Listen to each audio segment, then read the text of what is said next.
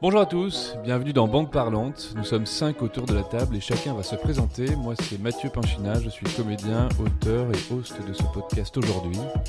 Marine Boin, journaliste et comédienne. Et dans la vie, c'est passion, fromage et cinéma. Coucou, c'est Lola Wesh, alias Tom, la caution LGBTQXY de la table. Moi, c'est Laura Léonie, je suis autrice et scénariste.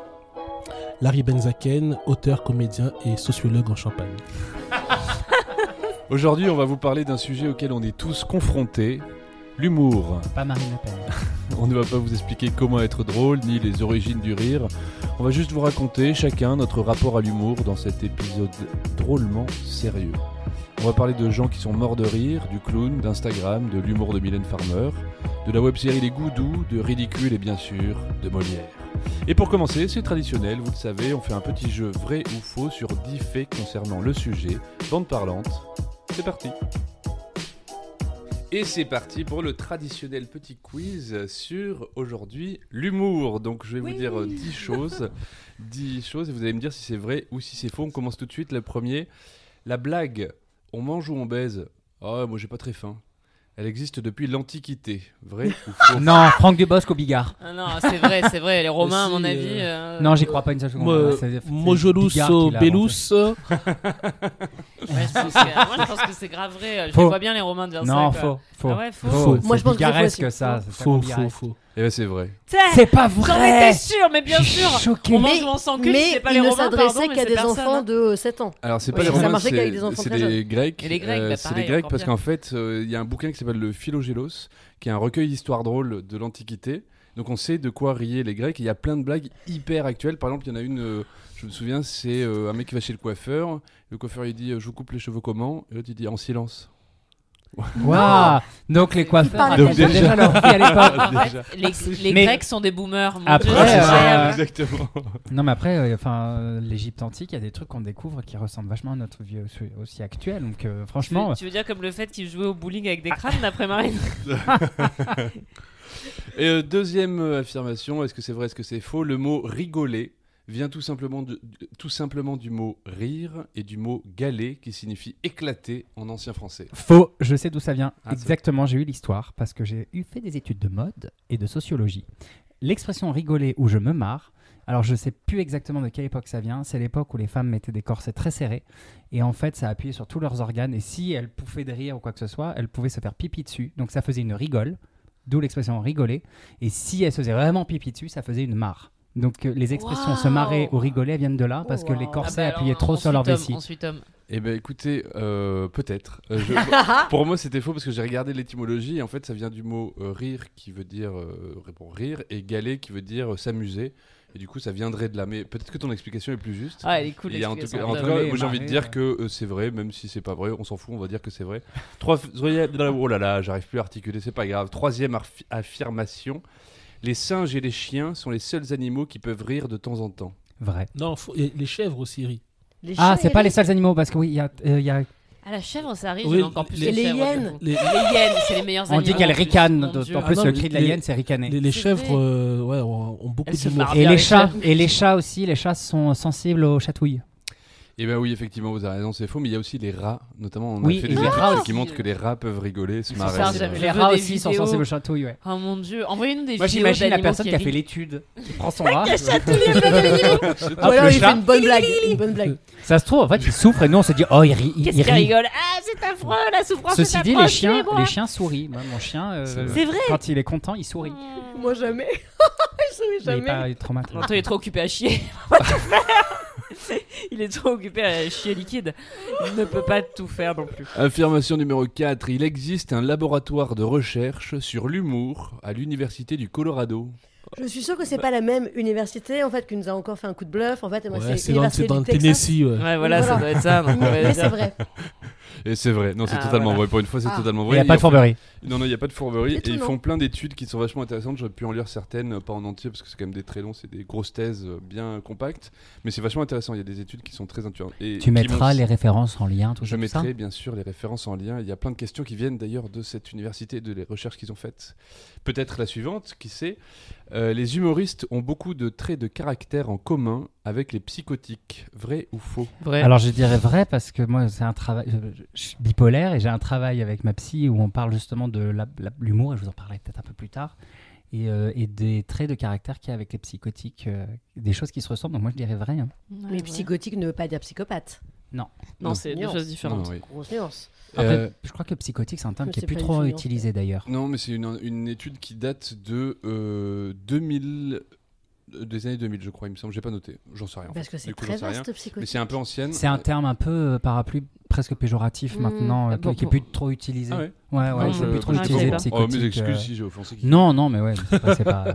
Euh, donc en fait c'est vrai a priori mais c'est à nuancer parce que les études scientifiques sont très complexes à mettre en place euh, sur ce sujet-là et du coup en fait il y a des choses qui montrent certaines choses et puis d'autres l'inverse donc c'est un peu flou mais a priori effectivement il y a, il y a un lien entre les deux euh, notamment dans les traits de caractère. Pour moi, la différence entre psychotique et psychopathe, c'est que le psychopathe est conscient de ses actes, alors que le psychotique, Mmh. souvent, n'a pas une notion claire de la réalité. Moi, c'est Mmh. ce que je connaissais comme différence. Mais. Et moi j'en ai aucune idée. Parfait. Euh, numéro 6 déjà, la blague la plus drôle du monde, c'est l'histoire d'un chasseur qui tue son pote chasseur. Vrai ou faux? Ça dépend pour qui, j'imagine. Mais je crois, je crois Moi, que je la c'est trouve vrai, drôle. ça arrive. Non, Ouais. c'est des cyclistes qui tuent. Des joggers. Ah, mais ça, c'est pas une Des blague. Ah non, je cyclistes, mélange. ça Ça s'appelle la des France. chasseurs. Non, des chasseurs tuent des cyclistes ou des Allez, on joggers. va dire que c'est vrai. C'est vrai, en fait c'est une étude de 2001 euh, qui a été faite à l'échelle mondiale. Ils ont proposé à plein de gens de, proposer des blagues, après ils ont fait voter quelle était la blague la plus drôle. Et en fait la blague la plus drôle du monde, c'est une blague que je vais vous raconter. En gros c'est un chasseur qui est avec son pote chasseur, ils sont là, ils chassent, parce que c'est leur activité de chasseur. Et en fait, accident de chasse, il y a son, le, le chasseur qui tire sur son pote. Il le tue. Et du coup, vite, il appelle le- le- les urgences. Il dit Oui, allô, c'est horrible, je viens de tirer euh, sur mon, sur mon pote. euh. Et du coup, euh, le, le mec des urgences dit euh, écoutez, la première chose à faire, c'est de s'assurer qu'il soit bien mort. Et du coup, le chasseur, il va, il lui tire dessus. Il il fait c'est bon, il est mort. Et maintenant, qu'est-ce que je fais? Voilà, donc c'est la blague la plus drôle du monde. Voilà, on voulait lire. Je C'est pense que les votants étaient hétérosexuels. Charmant. très possible, très possible.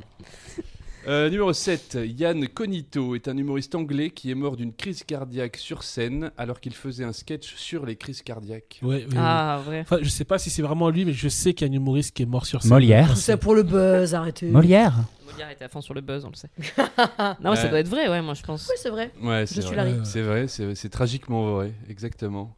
Euh, je vais vous mort. donner Mmh, quatre phrases. Comment? C'est une belle mort. C'est une belle Mais mort. les gens qui en parleront ouais. se foutront de ta gueule. Enfin, tu vois, en fait, et ben moi, c'est ça qui me fait un ça petit peu peur. Ça, je me dis, quand moi. t'as une mort un petit peu incongrue comme ça, tout le monde en ça parle en se ouais. marrant. Il y a notamment un magicien qui est décédé euh, sur scène aussi. En fait, tout le monde pensait que c'était un, Un tour. un tour. On l'a laissé crever. Oh là là, ouais, c'était- c'est horrible.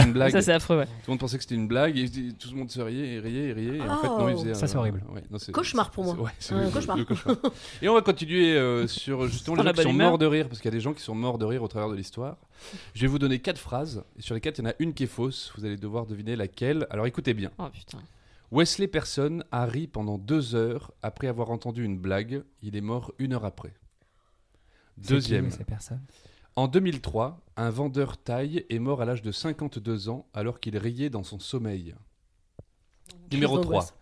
Zeuxis, un peintre, après avoir vu le portrait d'une vieille dame qu'il venait de terminer, est mort de rire. Ça, c'est Et pas enfin- glorieux pour son Ça, c'est travail. faux, ça. Et enfin, portrait est faux. Cléopâtre a déclaré que son domestique était mort de rire après avoir assisté à la mort de son mari.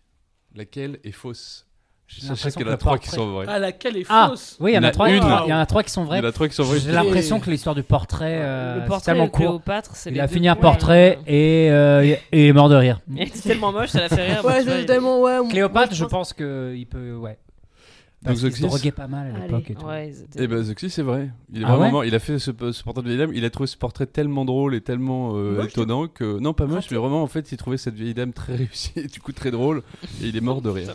Donc c'est pas Ouais, ça. c'est Cléopâtre. Autosatisfaction. Cléopâtre, elle même, est morte parce que son mari, c'est qui Alors attention, le... on parle de Marc-Antoine Parce que moi j'aimerais bien qu'on mette les choses au clair. Alors, Ah, euh, quel mari Est-ce que là on balance les maris de Cléopâtre Bon, tu vas me dire, je pense que ça a été un de ses seuls. Parce que je crois qu'avant elle était comme Ah tous non, les mais c'est Ptolémées, pas- elle aurait c'est dû pas épouser le, son frère. le mari de la domestique C'est non, c'est le a déclaré. Alors Cléopâtre a déclaré que son le domestique est mort de rire après avoir assisté à la mort de son mari.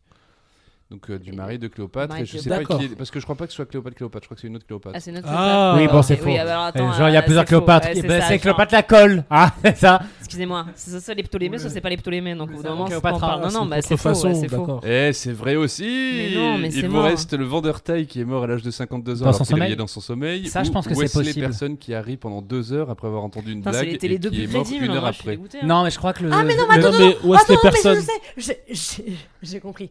En fait, il y a une attrape dans la, dans la façon Non, mais il a encore changé un mot, mais tu Il fais a chier, dit, ça c'est il a dit qu'il était mort. Attendez, il a Deux dit, il a, il a entendu deux heures auparavant, il est mort une heure après? C'est moi, je pense que c'est sur le premier. C'est faux sur le premier. Parce il qu'il est mort d'autre chose, mais il est pas mort de rire. Il est mort la façon 45 minutes après. dont il a formulé cette phrase. En fait, c'est vraiment c'est l'enfer. c'est Mais une ça dure des C'est pour ça que ça dure des plombs ce jeu là. Mais non, mais en fait, euh, effectivement, vous avez raison. Je voulais former parce qu'en fait, Wesley Person est bien mort de rire, mais il Oh, arrive pendant une heure et il est mort deux heures après et non pas l'inverse. Mais il est Non, pas mort à ça cause du va, rire. Non, mais alors pardon, ça il faut arrêter. Là, moi je m'inscris. Non, non, là je suis parce contre. qu'en fait, ça crée, ça crée un étouffement. Il y a plein de, Trop d'adrénaline, le cœur qui bat super vite, tu n'arrives pas à te calmer, et puis hop, ça claque. Neuvième information, au 19e siècle, un criminel a défrayé la chronique car il se mariait avec des femmes plus âgées et pour récupérer l'héritage, il les tuait en les chatouillant à mort. Mon Dieu. J'espère que c'est vrai. On dirait bah une blague. ouais. On Alors dirait qu'il aurait une pu blague. les faire c'est jouir vrai. jusqu'à ce qu'elles meurent, mais Non, c'était mais plus ça, les, compliqué. les hommes hétéros hein. faire Ah, jouer bon, les femmes c'est jusqu'à ce qu'elles meurent, ça les intéresse moyennement. C'est pas, tu vois. C'est pas que ça les intéresse pas, c'est qu'ils savent pas Ouais, faire. voilà, c'est ça. Déjà, les faire jouir tout court, c'est compliqué. Alors, jusqu'à ce qu'elles crèvent, je pense que tu vois, c'est le travail d'une vie là. hein. C'est vraiment, on est sur Non, une. c'est faux, ça. Alors Allez, c'est- J'espère que c'est vrai. ouais. On dit On faux dit vrai pour faire plaisir à Larry Eh, Allez. Vous avez raison, c'est vrai. Ah bah tu C'est vois. Euh, c'est bien mon gars Joe. Il les tuait en les chatouillant à mort. Et d'ailleurs, l'affaire a inspiré euh, le scénario d'un vaudeville qui s'appelle Le Chatouilleur du Puy de Dôme. Oh. C'est officiellement Je le vais meilleur l'adapter. titre de pièce jamais écrit, le chatouilleur du Puy de Dôme. Je vais l'adapter. Ah oui, non mais là vraiment, je veux. Est-ce que cette pièce a déjà été jouée? Est-ce qu'on a des captations? Parce que vraiment là, moi je veux. je Arrêtez, j'ai des images terribles, ça devait être quand même horrible pour cette vieille dame. Ça devait- Oui, c'est vraiment bizarre, de la c'était parce que je vraiment un sais que je sais plus à quelle époque et dans quelle guerre, mais j'ai le souvenir d'un truc où le chatouille, le chatouille et la chatouille. La La chatouille. la chatouille. On s'en fout. Moi, je suis neutre. Les chatouilles. Les Yel chatouille. Il y a le chatouille. que j'ai beaucoup de Tous respect les pour le chatouilles. pronom euh, neutre. Euh, le- mais euh, il y, a, il y a des- il y a eu des tortures avec euh, la chatouille. Oui, bien Il y avait l'histoire de la sûr. chèvre là que tu faisais lécher les pieds, je sais pas si c'est vrai ça, Je non sais pas, mais- euh, Je sais pas Euh, non plus, mais oui, c'est- c'est- j'en ai entendu parler aussi. Ça. on, a eu Mais les mêmes, c'est- on a eu les mêmes grands-parents. Dernière phrase, dernière phrase, euh, dernière affirmation. Est-ce que c'est vrai, est-ce que c'est faux? Avant Bergson, en matière d'humour, c'est à Soren Kierkegaard, l'auteur du traité du désespoir, auquel on se référait. Le traité du désespoir, c'était de. Kierkegaard. Le traité du désespoir, écrit par possible. Kierkegaard. Euh, en matière d'humour, avant Bergson, c'est à Kierkegaard qu'on se référait. Est-ce que c'est vrai, est-ce que c'est faux à Ça votre avis? Kierkegaard c'était un gros rigolo quoi. Tu vois, souvent les, les gens, enfin moi je sais que ça fait partie des. Mais de non. disons. Oh, oui. non, c'est faux. Oui, Moi tout ce que j'ai vu c'était plombant donc ça je suis serait absurde, assez- mais non. pourquoi pas? Non, non, je pense. mais non. C'est vraiment les mecs avaient tellement pas d'humour que le Ah, truc mais- qui les faisait marrer c'était Kierkegaard. Ils étaient vraiment. En même temps, c'était qui les qui était de quoi. Vraiment C'était le, pas lui, le- tu c'était vois qui c'était terrible quoi. C'était quel autre philosophe? Bah j'en sais rien mais il y a Dépressif plein de qui était mecs plus drôles que Kierkegaard Hmm. dans la pan- Ouais, mais dans ouais, le mais dans le panel est-ce qu'ils étaient possible des aussi gens connus marrants. Est-ce qu'ils étaient aussi connus Ah oui non mais je sais pas Aristophane même il y a bien alors, avant alors, tu alors, vois. une réponse, vrai ou faux Pas d'avis. C'est faux quand même non Faux. Eh bien, c'est vrai. Exactement, c'est vrai. Il a trop. Je commence à trop connaître ta tête. je vois trop les zygomatiques qui se mettent en place. J'avoue que ça fait beaucoup rire. En fait, c'est qu'il a fait un traité sur l'ironie, euh, qui- une sorte de Ah. thèse. Comme tous les dépressifs ils étaient ironiques. Ouais, mais c'est vraiment vrai que c'est très drôle l'ironie. hein. Bah oui. Surtout chez les gens qui vont mal. Oui, toujours.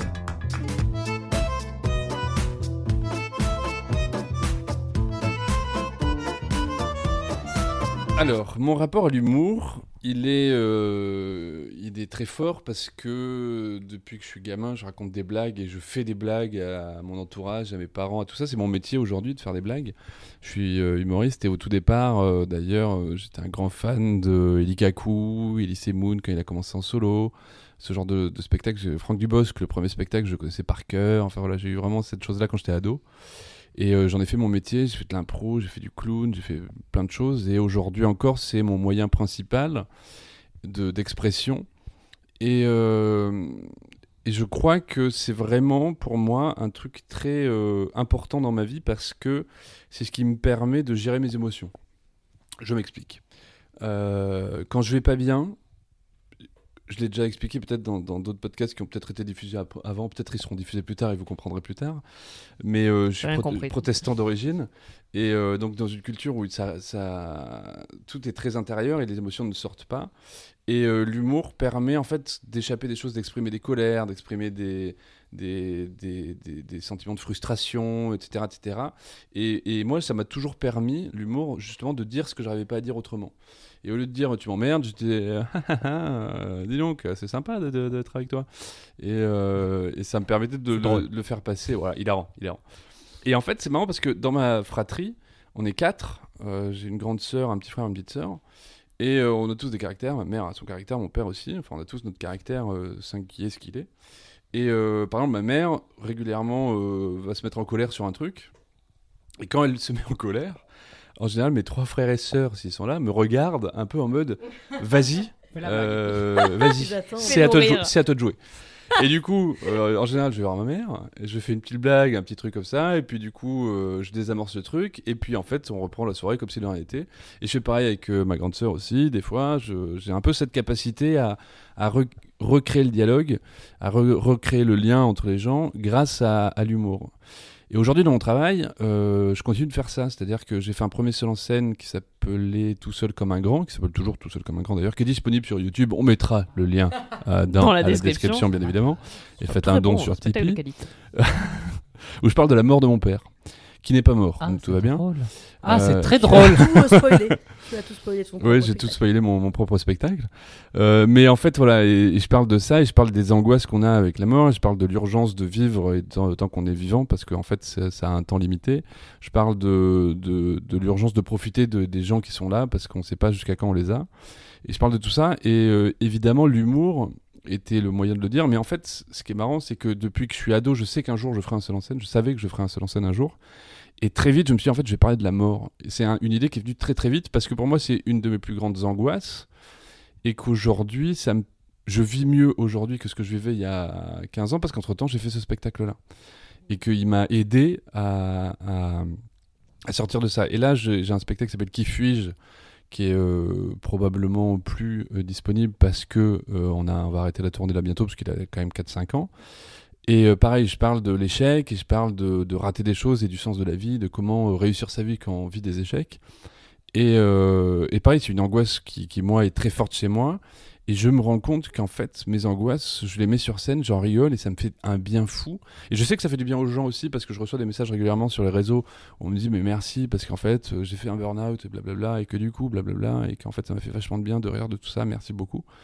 Et, et du et ce qui est marrant c'est que aujourd'hui l'humour, euh, j'allais dire donne un sens à ma vie mais c'est c'est pas tout à fait ça, c'est plutôt que ça, comme si ça me donnait une place dans le monde.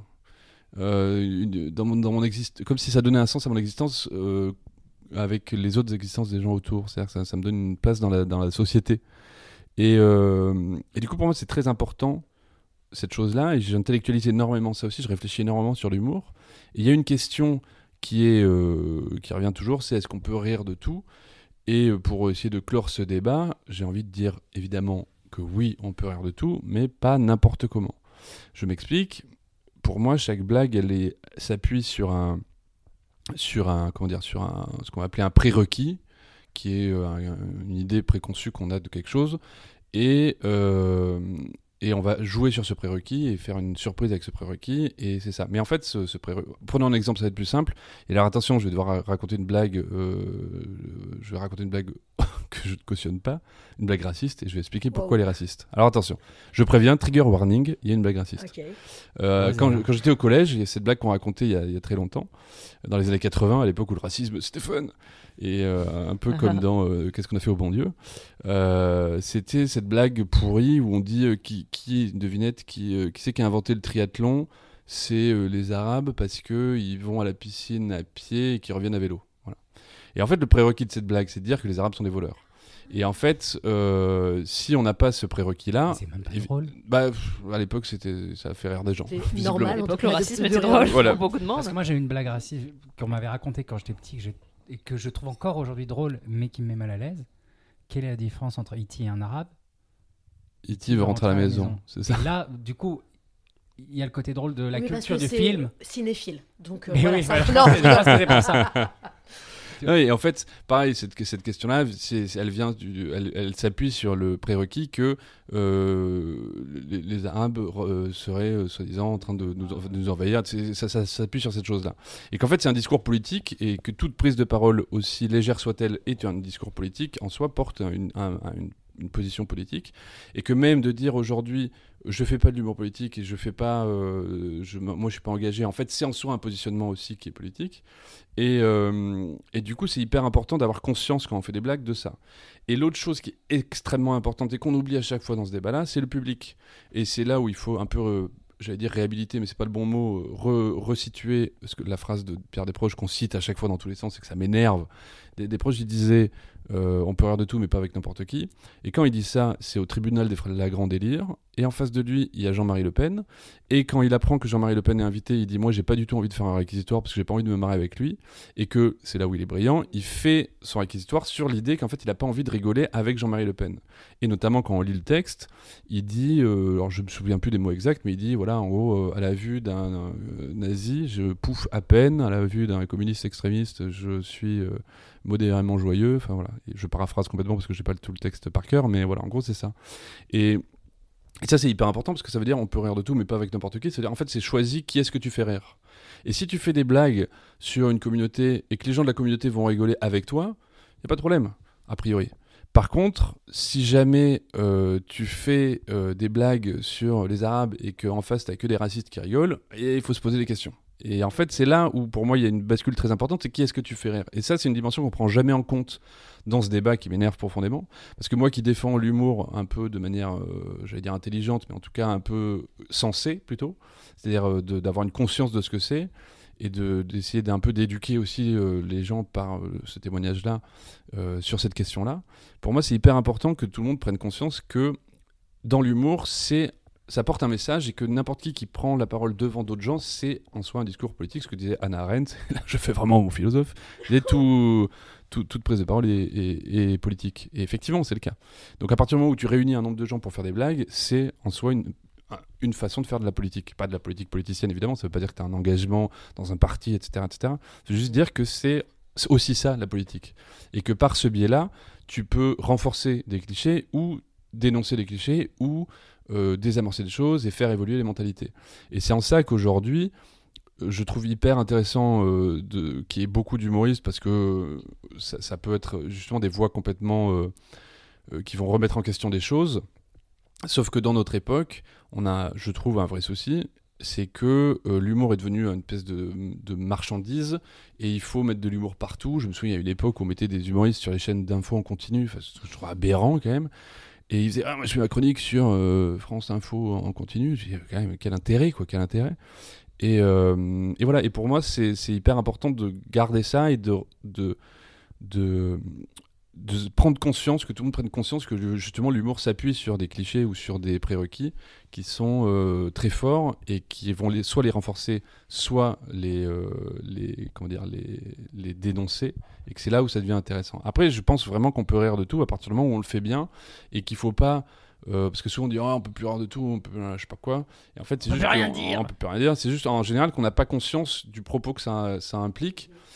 Et à partir du moment où on a cette conscience-là, on se positionne. Et après, encore une fois, moi je suis pour une liberté d'expression totale et que même les pires horreurs doivent pouvoir être dites parce que plus tu les réfrènes et plus elles vont euh, exister chez les gens très forts et que c'est comme ça qu'elles vont ressurgir. Et que plus on va laisser la liberté d'expression, plus on va pouvoir discuter et en fait faire raisonner les gens, à mon avis. C'est ce qu'on appelle l'éducation aussi. Et, euh, et voilà. Et je terminerai juste sur une petite chose c'est que moi, mon point de départ dans l'humour, c'est le clown. Et que dans le clown, il y a une chose qui change tout, à mon avis, et notamment dans notre époque, c'est que le clown ne fait pas des blagues, il est la blague. Et, euh, c'est mon leitmotiv, en tout cas aujourd'hui, c'est que je fais finalement, je fais pas des blagues, je suis la blague, et ce qui me fait marrer de faire et de voir aussi chez les gens, c'est euh, quelqu'un qui se moque, genre un Monsieur Fraise, qui va incarner des personnages, un personnage qui peut être odieux par, par plein de moments, et qui lui-même disait, euh, probablement il voterait Front National, mais qui nous fait extrêmement rire par son, par son espèce d'hyper-orthodoxie, mais on va pas rentrer dans les détails. Voilà pour mon petit témoignage. Alors moi, je rebondis direct parce que ça me parle tout ce que tu dis et je trouve que tu as extrêmement bien marché sur des œufs sans les casser. Parce que sur la question de rire de tout, euh, tu sais, cette citation, rire de tout et pas avec n'importe qui, pareil, ça- moi ça m'énerve. Je pense qu'on peut rire de tout, mais euh, l'humour c'est quelque chose qui demande une extrême intelligence. Et il y a soit les gens drôles et les humoristes qui ont leur intelligence et qui savent écrire des bonnes blagues et faire des bonnes blagues qui peuvent être odieuses mais qui vont amener à réfléchir, ou alors l'humour oppressif. Et, là, on est comme, en l'occurrence en France, ça existe encore aujourd'hui. Je vois sur les plateaux de stand-up que j'ai pu faire, euh, ben c'est toujours, il y a euh, là les plateaux que j'ai fait, t'as euh, une majorité de mecs hétéros, de meufs, et puis ben une lesbienne ou un gay. Et les mecs hétéros, la plupart du temps, c'est toujours des blagues où euh, on va rigoler de la meuf qui est habillée comme une pute. euh, ah le gars c'était un PD. Et puis, euh, et puis- en fait, il y a plus trop les blagues racistes, mais les blagues sexistes, les blagues sur le viol, les blagues homophobes, ça perdure. Et en fait, je crois que c'est ça qui crée un débat aujourd'hui où moi je fais partie des personnes qui va dire à quelqu'un pop pop pop pop. Là, tu peux pas faire cette blague là et là on peut pas rire de tout. Et, et on va me répondre "Oh, on peut plus rien dire." Mais en fait, ça dépend de quel côté on est dans l'équipe, euh, dans quelle équipe on est, de quel côté on est et il y a quand même un mécanisme euh, bah, systémique c'est des phrases chiantes qu'on n'aime pas entendre en ce moment, mais ben, de l'homme hétéro-blanc qui a une sorte de domination et de pouvoir euh, déjà socialement, qui va, voilà, qui va dire non mais c'est bon, c'est que de l'humour, etc. Sauf que, tu vois, moi je prends l'exemple de, de l'humour où c'est pas foncièrement homophobe, mais il y a PD 24 fois dans la blague. Euh, ben moi ça me renvoie à l'école, au harcèlement scolaire, etc. Et, je pense que euh, voilà, faut plus voir les choses comme de l'humour intelligent qui va faire réfléchir les personnes plutôt que la blague carambarde t'as regarde soin de soin poète poète j'ai peur qu'on m'encule Oui, qu'on a Et déjà le- entendu. euh, le problème, c'est que c'est toujours comme dites par ça. les mêmes personnes et Mm. qui sont trop entendues déjà, quoi. Et après, il y a juste une chose pour moi dans ce que tu dis qui une nuance, à mon avis, extrêmement importante que j'aimerais apporter. C'est que, euh, je vais la faire en deux temps. D'abord, euh, qu'est-ce que je voulais dire? J'ai déjà oublié. C'est que. Ah oui, c'est que si tu dis on peut plus rire de tout, parce que ça, ça veut dire ça, je trouve, je trouve ça toujours plus pertinent d'amener les gens à réfléchir en disant, en, en disant ça, tu induis que ça, ça et ça. Du coup, c'est problématique. Et si tu arrives à, à cette espèce de truc. Enfin, que moi, c'est ce que j'essaye de faire aussi en disant voilà, là, dans cette blague-là, ce que tu dis, c'est que euh, les PD sont comme ci, ou les Arabes sont comme ça, ou je sais pas quoi. Et, euh, et, si tu mets un peu. euh, justement, cette idée, c'est pour ça que je parlais de ce prérequis, parce que pour moi, c'est la clé pour essayer de faire comprendre aux gens cette chose-là. Et c'est là où je trouve ça intéressant. Et l'autre chose que je voulais dire et que j'ai déjà oublié aussi, c'est terrible, j'ai vraiment une mémoire de poisson rouge. euh, c'est que euh, c'est quelque chose qui devait être sûrement passionnant et je vous prierai de bien vouloir applaudir. partage, Mathieu, merci. Merci, une parole très éclairante, ma foi.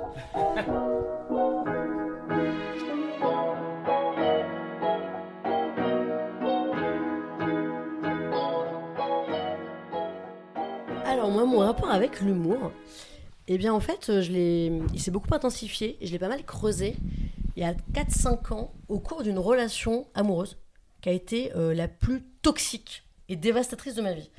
Mais cette, euh, cette relation et, cette, enfin, et la rupture qu'on a suivi, qui a suivi a été vraiment quelque chose de très fondateur en fait dans la personne que je suis, hein, même si elle m'a dévastée et fait beaucoup de mal.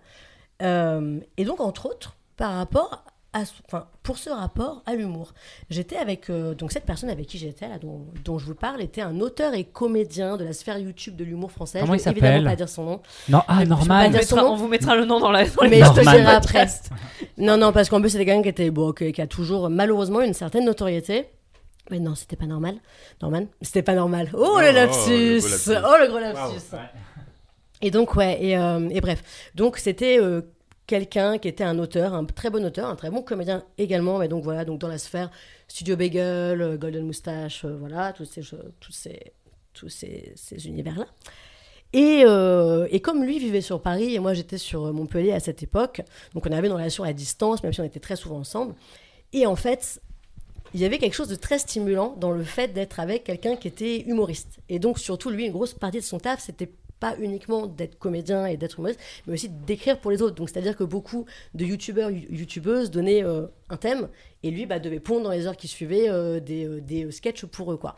Et moi, c'est vrai qu'il y avait quelque chose qui me stimulait.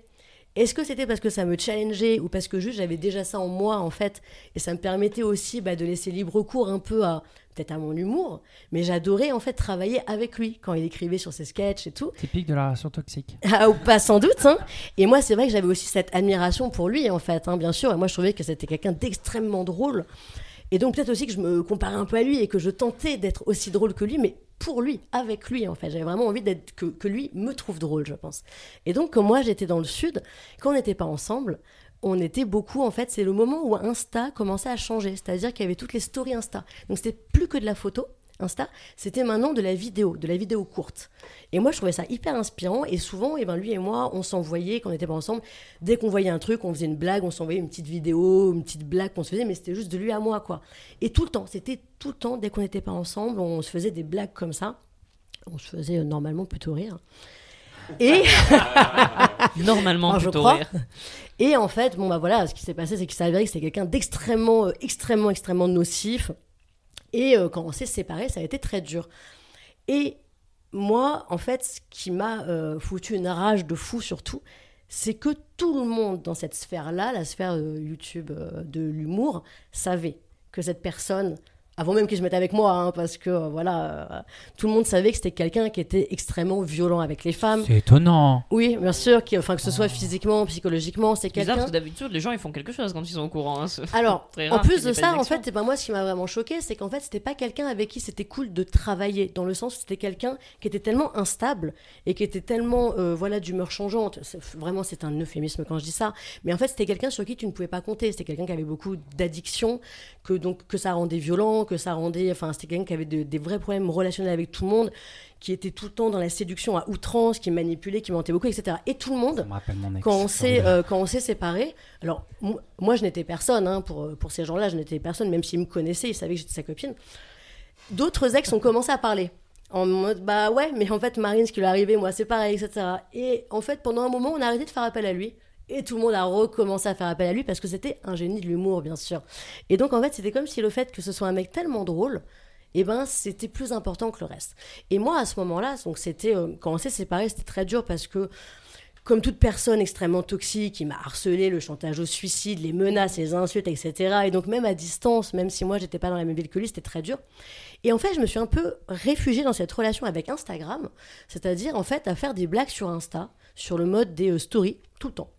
Euh, c'est-à-dire euh, comme si en fait plutôt que de faire plutôt que de faire des blagues à lui parce que là c'était plus trop d'actualité au lieu de lui faire des blagues à lui bah, j'en faisais à des gens que je connaissais pas en fait et c'était extrêmement libérateur et c'est aussi, c'était un peu, enfin, comment dire, c'était une façon aussi de, de survivre, de penser à autre chose et de faire de l'humour. Je parlais pas forcément de ma, ma relation euh, quand je faisais de l'humour, hein, mais en fait, le moindre truc qui m'arrivait dans la journée, je le tournais en dérision. Et à cette époque-là, sur Insta, c'était quand même encore, comment dire, une norme de se montrer à son avantage. C'est-à-dire que euh, les femmes qui se mettaient, euh, qui se mettaient en scène, c'était euh, le bon profil, c'est tu montres ce que tu manges, mais tu le tu mets en scène pour que ça soit très joli, que ça soit très esthétique. Et moi, à ce moment-là, je me suis dit, bah pff, là, je commence à kiffer faire des vidéos sur Insta. mais en fait, j'ai envie un peu de. C'est être prétentieux, mais de un peu désinguer tout ça. Non, non, c'est pas ce que je me suis dit. Mais en fait, Disrupté. je me suis dit juste, bah, ça me fait chier. Moi, j'ai envie de me tourner en, ridicule moi-même. J'ai envie de second degré, j'ai envie d'autodérision. Et visiblement, euh, ça choque tellement les gens bah, que j'ai presque envie d'en faire un truc un peu militant. De, bah, en fait, euh, vous vous attendez à ce que je fasse la petite meuf mignonne. Bah, moi, non, en fait, je vais vous faire des blagues dégueulasses et je vais vous choquer. Et moi, ça va me faire rire. Et j'avais un, comment dire, pas un laisser-aller, mais un lâcher-prise que je n'ai plus du tout maintenant. Euh, que je n'ai plus du tout maintenant, mais à l'époque, je ne m'interdisais mais rien en termes d'humour sur Insta. Alors, Bah, c'était salvateur à cette voilà, période-là, en fait. C'était extrêmement euh, salvateur. Et moi, le fait de faire rire des gens et qui me disent Putain, on s'attendait pas à ça de toi. Ou ah, putain, en fait, quand je suis tombée sur ton profil, je pensais pas que t'étais une meuf qui allait aussi loin dans l'humour, etc. Je me disais Bah, tant mieux. Et. euh, et ouais, donc voilà, donc, donc ça me renvoyait quelque chose de positif de faire rire les gens, même si c'était que 2000 personnes qui me suivaient sur Insta à l'époque. Je veux dire, voilà. c'est- 2000. non, mais tu vois, je veux dire, voilà, pas- euh, à cette époque, il y avait peut-être 2000 personnes. Et mon prime a été atteint lorsqu'un jour, je me réveille, je joue sur Insta. Et donc, je passais beaucoup de temps sur Insta et j'aimais beaucoup ça. Et Insta était très bienveillant à cette époque, très, très bienveillant. Je vais sur Insta et là, je vois 100 personnes qui sont abonnées. Je qu'est-ce que c'est que ce- délire? Et puis là, je vois que ça monte, ça monte. Je quoi? Et en fait, je. 500 personnes, 1000 personnes, et je poste un truc sur, sur Insta, je fais excusez-moi, je pense qu'il y a un bug.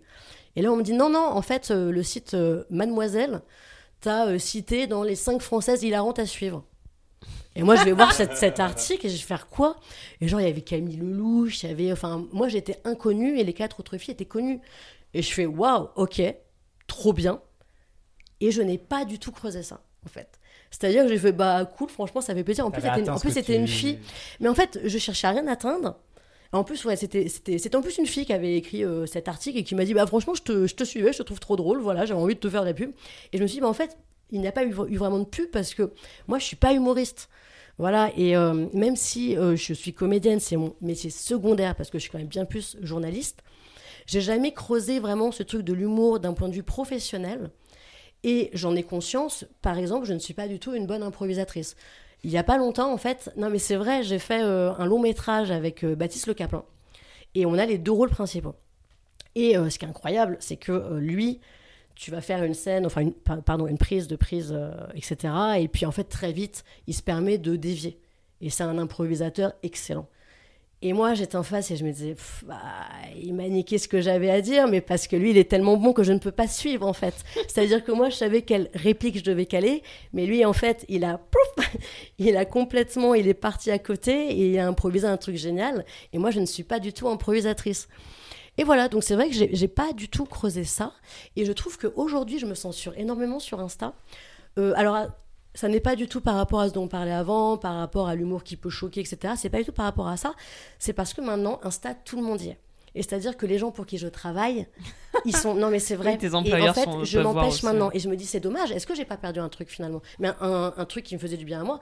Alors, ça m'empêche pas de faire euh, la conne sur Insta. euh, parce que j'adore délirer. J'adore délirer, moi. hein, je- Elle aime l'humour. Eh, moi, je suis bout en train. J'aime le délire. Non, mais, Bah, mais, elle a dit bout en train. mais c'est vrai que Coupez, coupez tout. je pense que je suis plus comme avant à faire de ma vie une blague, à faire de mon quotidien une blague permanente, alors que pourtant ça me faisait du bien. Et maintenant, il y a beaucoup de choses où je m'en empêche parce que je me dis, euh, la priorité sur Insta, maintenant, Insta est devenu un CV. Insta, c'est devenu ton LinkedIn, malheureusement, un peu comme tout le monde, enfin, comme beaucoup de gens en tout cas, comme les gens qui avons des métiers d'image comme nous autour de cette table.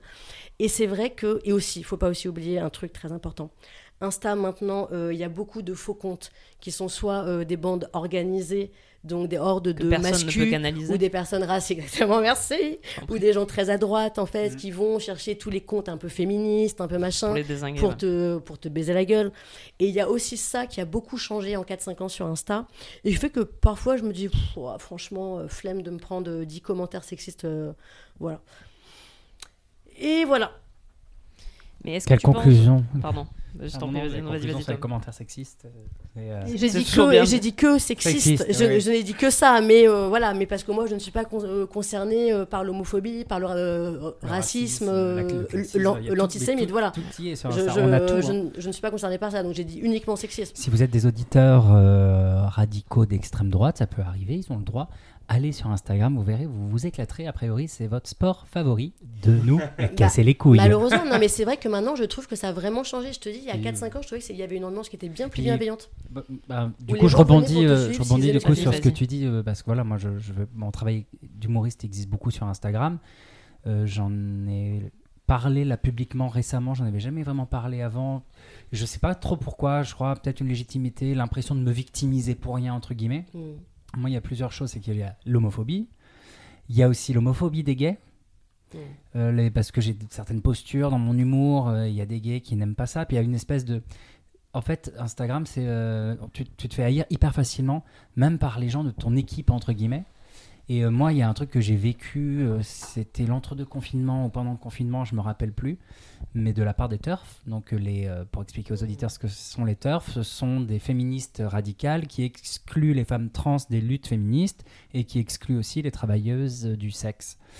Étant donné que moi, ben, je fais du drag, je suis considéré par les TERF comme misogyne, et en plus, comme je suis TDS, pro-TDS, donc euh, travailleur, travailleur du sexe, je suis un peu la bête à abattre pour les TERF.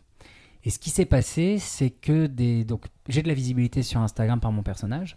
Et ce qui s'est passé, c'est que quelques turfs, quelques-unes connues, j'ai pas envie de dire leur nom, ont fait des screenshots de mes scènes porno, euh, de certaines images de mon personnage de la Wesh d'Instagram, en repartageant sur leur story et en disant Regardez ce gay cisgenre, euh, misogyne, nanana.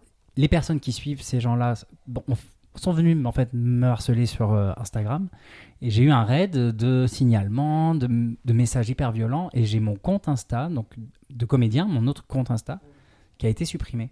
Et en fait, il y a quelque chose de très grave en fait qui se passe sur Instagram, justement sur bah, le shadowban, le signalement, etc. Et, dès qu'on devient un peu euh, le chien à abattre, tu vois, euh, c'est euh, ben, en fait on, se prend ce qu'on appelle les shitstorms et je pense que c'est de ça dont tu veux te protéger quelque part aussi. Oui, oui, en fait, je pense que ça s'est vraiment fait, euh, comment dire, euh, petit à petit, quoi. C'est-à-dire que, bah, en fait, tu te rends compte que euh, ton rédac chef, euh, machin, te suit. Tu te rends compte que des membres de ta famille te suivent. Et en fait, au fur et à mesure, déjà, tu vois, genre, je pense que tu te censures, etc., par rapport à ton image. Et c'est vrai aussi que je me suis rendu compte ces, ces- ces dernières années qu'en effet, avant, quand j'ouvrais Insta, j'avais absolument aucune angoisse. Genre, je me sentais bien. Et, euh, et là, euh, j'ai toujours quand même une petite angoisse de est-ce que je vais pas avoir un commentaire qui sort de nulle part, qui m'insulte euh, sans aucune raison et qui est d'une violence incro- incroyable, quoi. Et quand tu es une fille et que tu fais de l'humour sur Insta, tu es d'autant plus ciblée. Alors si en plus tu t'es un petit peu engagé ou que tu revendiques des points de vue, alors là c'est terminé. Donc oui. On en revient à l'idée que l'humour, ça demande aussi un minimum de cadre de bienveillance, peut-être.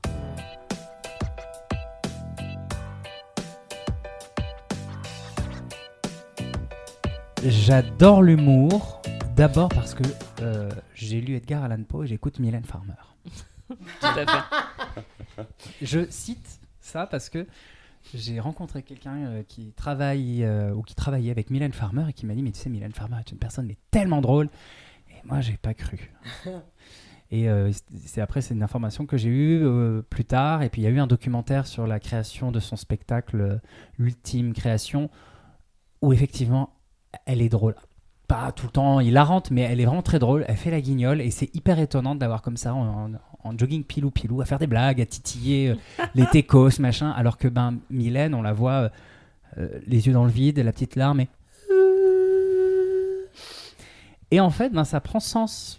Euh, Enfin moi, ça fait sens. Je veux dire, ça fait sens moi par rapport à mon expérience où euh, on peut, sou- on dit souvent les personnes les plus torturées, les plus tristes, euh, ou les personnes qui ont connu le plus de souffrance peuvent être les plus drôles dans la vie.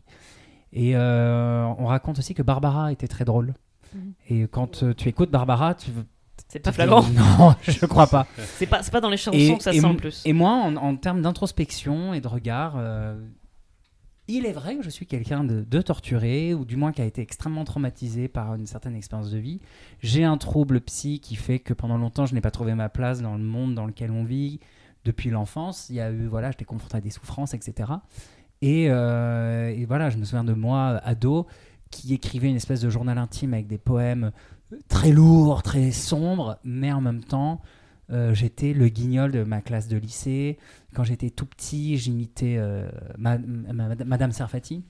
Ah, est pour moi un modèle et je pense qu'à travers euh, mon personnage euh, Lola Wesh que je joue maintenant sur scène, il y a des choses d'Eli Kaku qui ressortent et euh, Mm. c'est c'est une référence et, euh, et je suis persuadé qu'Eli Kaku était quelqu'un qui souffrait extrêmement dans sa vie intime et personnelle et, euh, et je pense que c'est aussi parfois lié à l'homosexualité ces choses-là où on a un truc euh, et en fait en grandissant et en voyant aujourd'hui euh, voilà en fait aujourd'hui bah, je suis aussi humoriste à ma grande surprise parce que c'était pas les projets que j'avais fait de vie c'était pas ce que je ressentais euh, j'ai jamais ressenti l'humour en moi mais je voyais bien que j'étais drôle.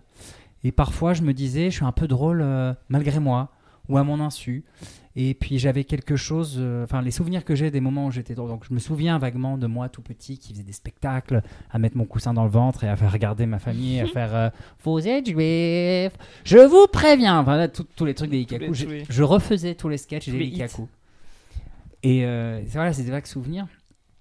Et en fait aujourd'hui quand j'analyse je me dis bah, j'ai jamais projeté en faire un métier.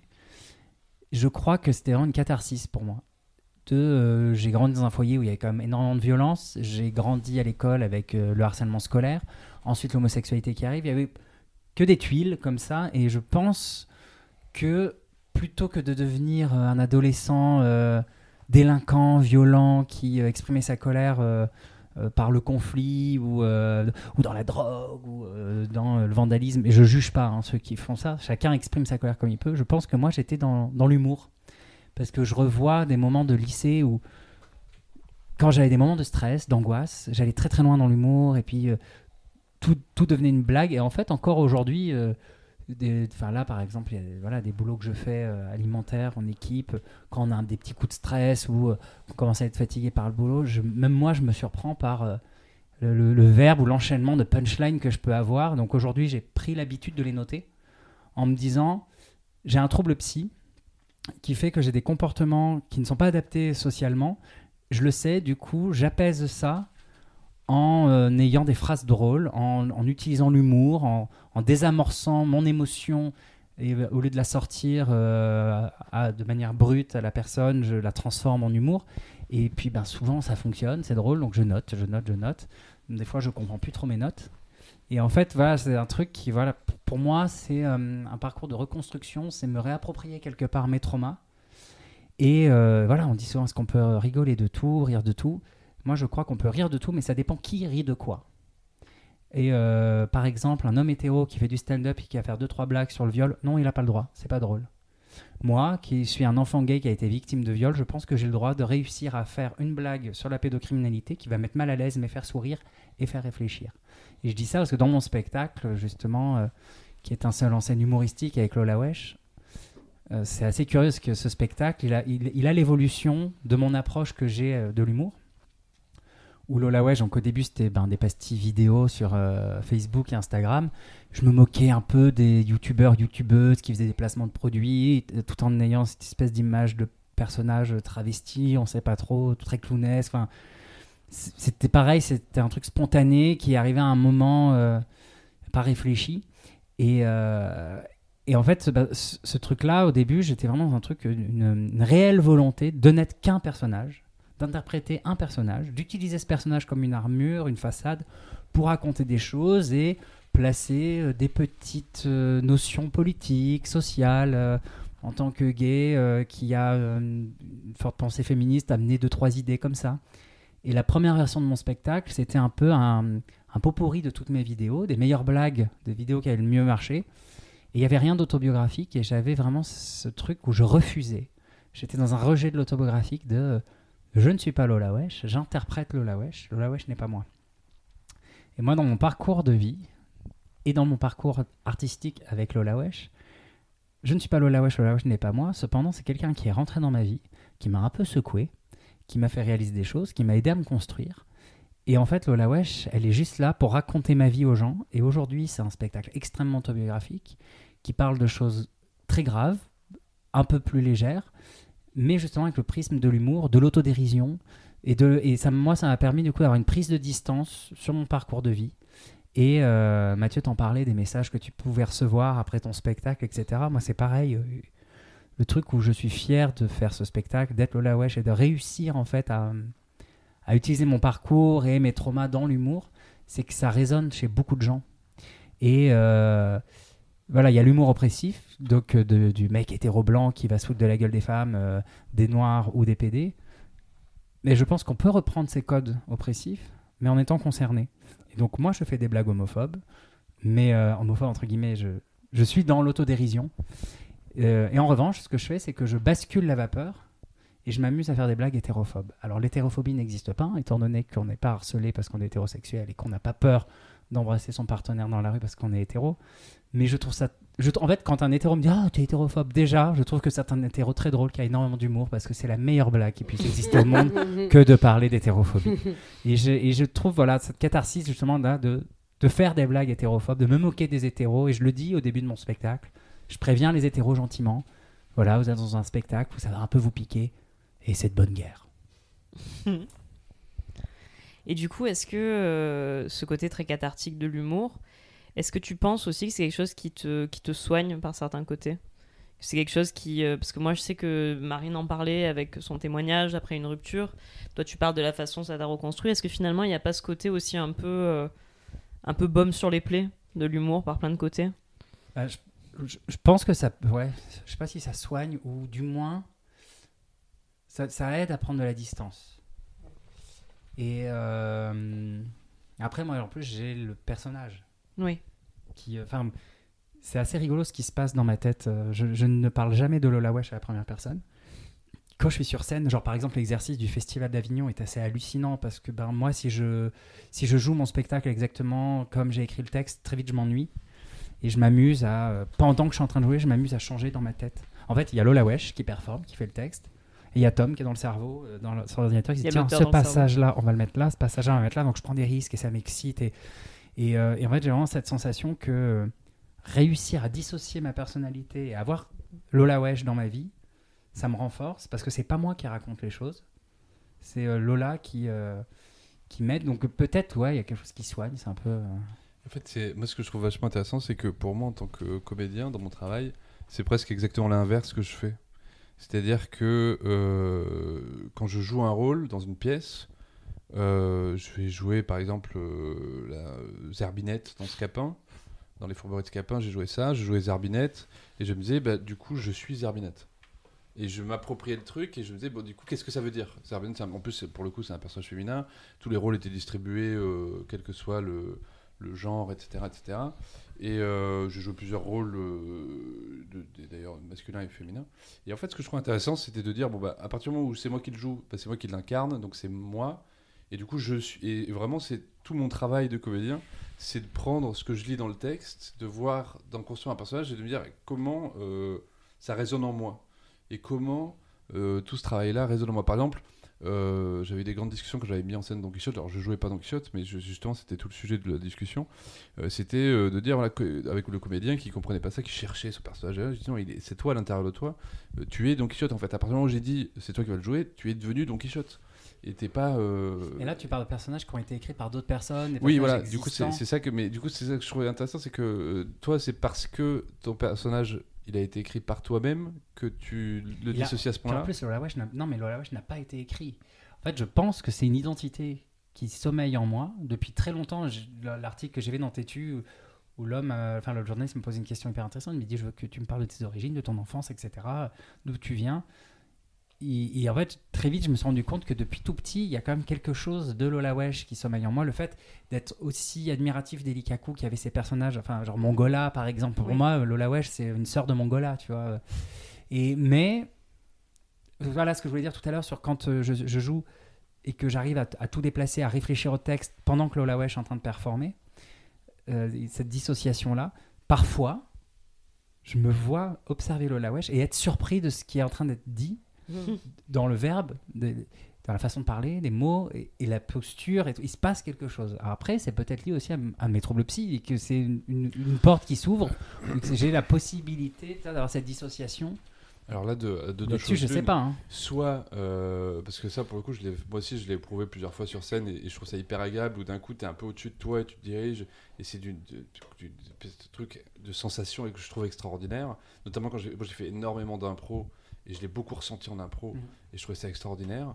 Et, euh, et en fait, soit j'ai des troubles psy, ce qui est possible, hein, soit euh, c'est un truc. Mais j'en ai parlé avec beaucoup de comédiens, mais on en parlait tout à l'heure pendant le quiz. Effectivement, euh, il y a beaucoup d'humoristes qui ont des, pro- des traits de caractère proches des, des psychotiques, des points communs en tout cas. Et euh, ah non, pas psychotique, il faut dire quoi Enfin, psychotique. psychotiques. Bah, Mais pas psychopathe. Oui, voilà. non, mais parce que psychotique, c'est devenu, C'est devenu péjoratif. un terme péjoratif parce qu'en fait, il y a, Oui. il y a- dans le, le prisme de la santé mentale, il y a énormément de choses. Oui. euh, en tout cas, voilà. Et du coup, je trouve ça intéressant de, de, de, de- ton témoignage. Enfin, moi, ça m'évoque ça, ça m'évoque ma propre expérience. Et du coup, bon, c'est l'un ou l'autre. hein, et en vrai, j'en sais rien. Euh, en tout cas, j'ai pas été diagnostiqué et on- on- personne s'en est inquiété jusque-là. Est-ce que je le devrais Peut-être? Euh, mais en tout cas, je, je pense que ton expérience de dissociation, il y a une part éprouvée par beaucoup de gens qui montent sur scène. Parce que c'est, euh, en tout cas, moi, un truc dont j'ai déjà parlé avec plein de comédiens ou de comédiennes. Ouais, je me dis ça, ouais, j'en ai, j'en ai déjà entendu parler aussi, bah, en l'occurrence dans le cabaret aussi, parce que Ouais. je fais beaucoup de cabaret, où les personnes ont l'impression de ne plus être sur scène et que c'est plus euh, elles qui, qui performent, mais c'est une espèce de, d'esprit qu'elles ont en elles, un personnage qui les contrôle.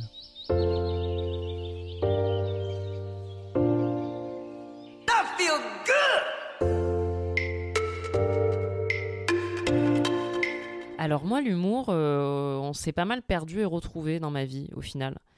au départ, moi, l'humour, je l'ai. Je viens d'une famille déjà où on rigole pas mal. Moi, j'ai toujours des grands fou- souvenirs de fou rire en famille, notamment les deux sœurs de ma mère, euh, Josiane et, et Francine, si vous nous écoutez, je vous embrasse, qui ont des fous rires extraordinaires. Et j'ai ces souvenirs d'autour de, la table des, des deux, des deux sœurs qui commencent à rire et qui, jusqu'à chialer, et du coup, toute la table qui part dans un fou rire, ces espèces comme ça de grands fous rires en famille où on peut plus s'arrêter.